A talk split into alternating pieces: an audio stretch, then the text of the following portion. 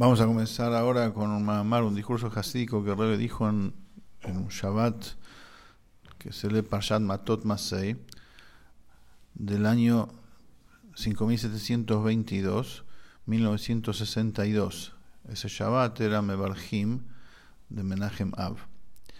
Este mamar se caracteriza, es uno de los más conocidos del Rebe en relación a la explicación de los diferentes niveles de la unicidad de Hashem. Y el Rebe lo explica en relación a los tres Beit HaMikdash. Vamos a ver. Comienza con el versículo, versículo del profeta Hagai, que dice: Gadol yekvod habayit hazeh haacharon min harishon. Más grande va a ser el honor de esta casa, de la última, que de la primera. Y en este versículo hay dos explicaciones. La explicación simple es que la, la última casa, Beit Aharon, se refiere al segundo Beit HaMikdash, que era más grande que el primero, tanto, o sea, más grande cualitativamente y cuantitativamente, tanto en años, que duró más años en pie, y también El, el edificio era más grande. Y en el Zohar dice que esta última casa, que va a ser más grande que la primera, se refiere al tercer Beit HaMikdash, que se va a reconstruir pronto en nuestros días a través del Mashiach, que va a ser más grande que el primero y que el segundo. Y ambos, el primero y el segundo, se incluyen en lo que el, pasuk, en lo que el versículo dice: más grande va a ser esta última casa que la primera. O sea que en la primera se incluyen el primero y el segundo. Y el tercer Beit HaMikdash va a ser más grande, es decir, que va a existir eternamente. Y sobre eso dijeron nuestros sabios, esto está escrito en el Tratado de Pesajim: no como Abraham, Abraham Avinu, no como él, que lo llamó montaña, no como Yitzhak, que lo llamó campo, sino como Yaakov, que lo llamó casa. Porque el primer Beit HaMikdash se corresponde con Abraham Avinu, el segundo con Yitzhak, y el tercero se corresponde con Yaakov. Y en Likutei Torah está escrito, del Alter Rebbe, que porque el tercero se corresponde con Yaakov, porque la característica principal de nuestro patriarca Yaakov es Emet, es la verdad. Y Emet, la verdad, la genuina verdad, es que no tiene interrupción ni variantes, es eterna.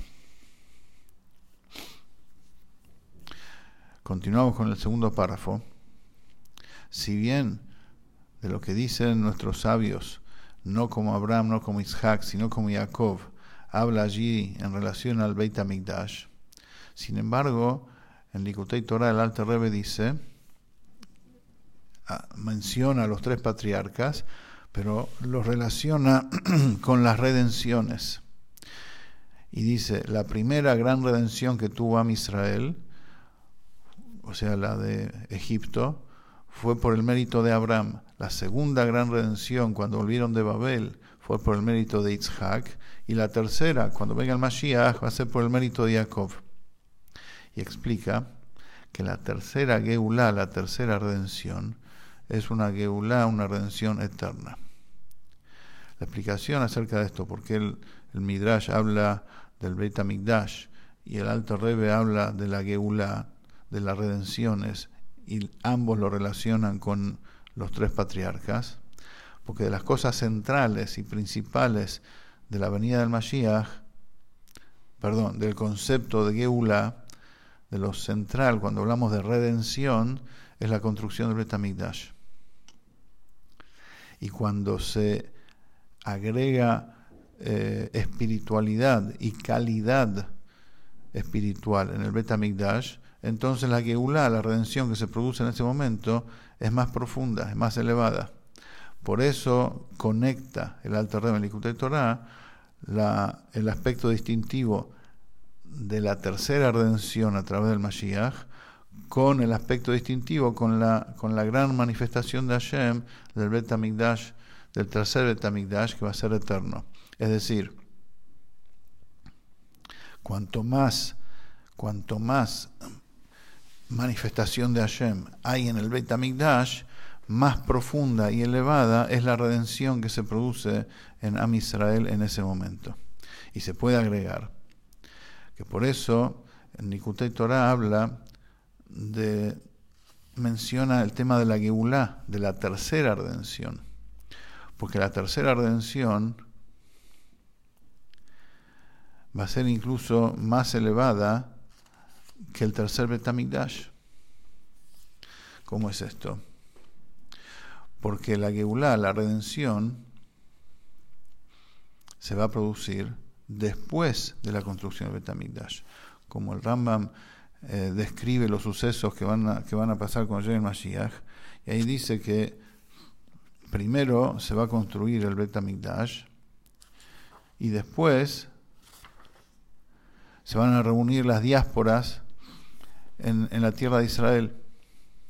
Entonces, todo va en orden ascendente. Si la reunión de diásporas es el sumum de la Geulá, de la redención, y antes viene la construcción del Beit HaMikdash, significa que es superior el momento del Kibbutz Galuyot, la redención de diásporas, que ahí es el estado de mayor manifestación de Hashem en las almas judías, mayor incluso que la construcción del tercer Beit HaMikdash.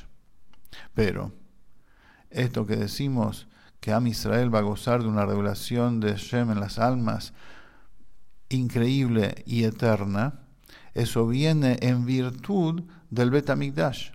Eso viene gracias al tercer Beit HaMikdash.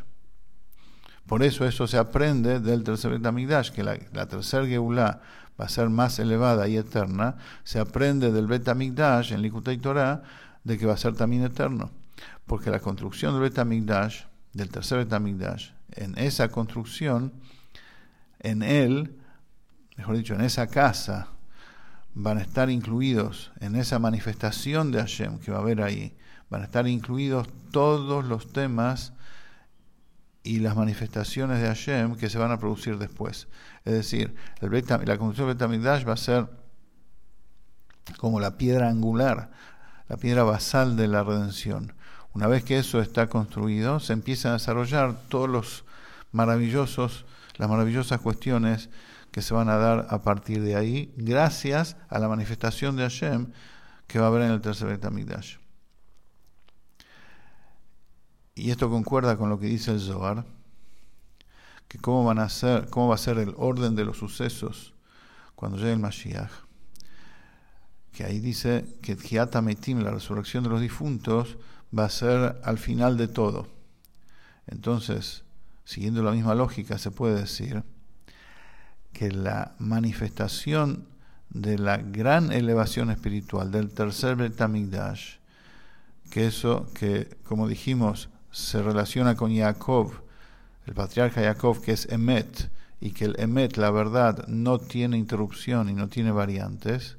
Entonces, ¿dónde se va a ver el Emet del Beit HaMikdash? ¿Dónde se va a ver la, la profundidad de esa conexión con Hashem que viene por el Beit HaMikdash? Se va a manifestar cuando, cuando resuciten los difuntos, que en esa instancia va a empezar a ver Haim Nitzhim, vida eterna.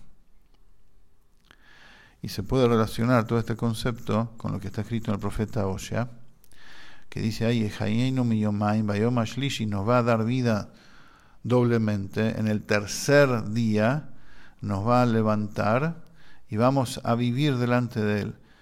¿Qué significa en el tercer día? Hay dos explicaciones. Uno, que se refiere al tercer Beit HaMikdash, y otra se refiere, así dice Rashi, y otra que se refiere a la, a la resurrección de los muertos en el tercer día, o sea, en la tercera etapa. Y se puede relacionar ambas, ambas explicaciones, porque en la resurrección de los difuntos se va a manifestar, como dijimos antes, la gran manifestación espiritual, el aspecto que va a distinguir al tercer Beit HaMikdash, que es la verdad de Hashem ininterrumpida e irrestricta.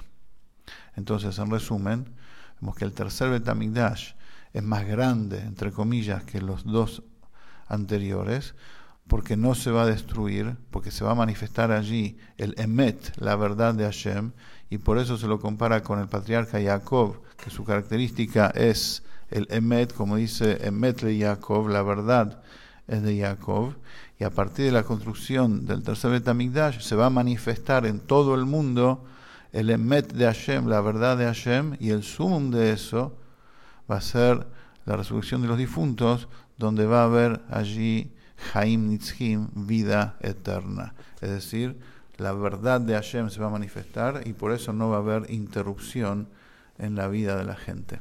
Continuamos la que viene.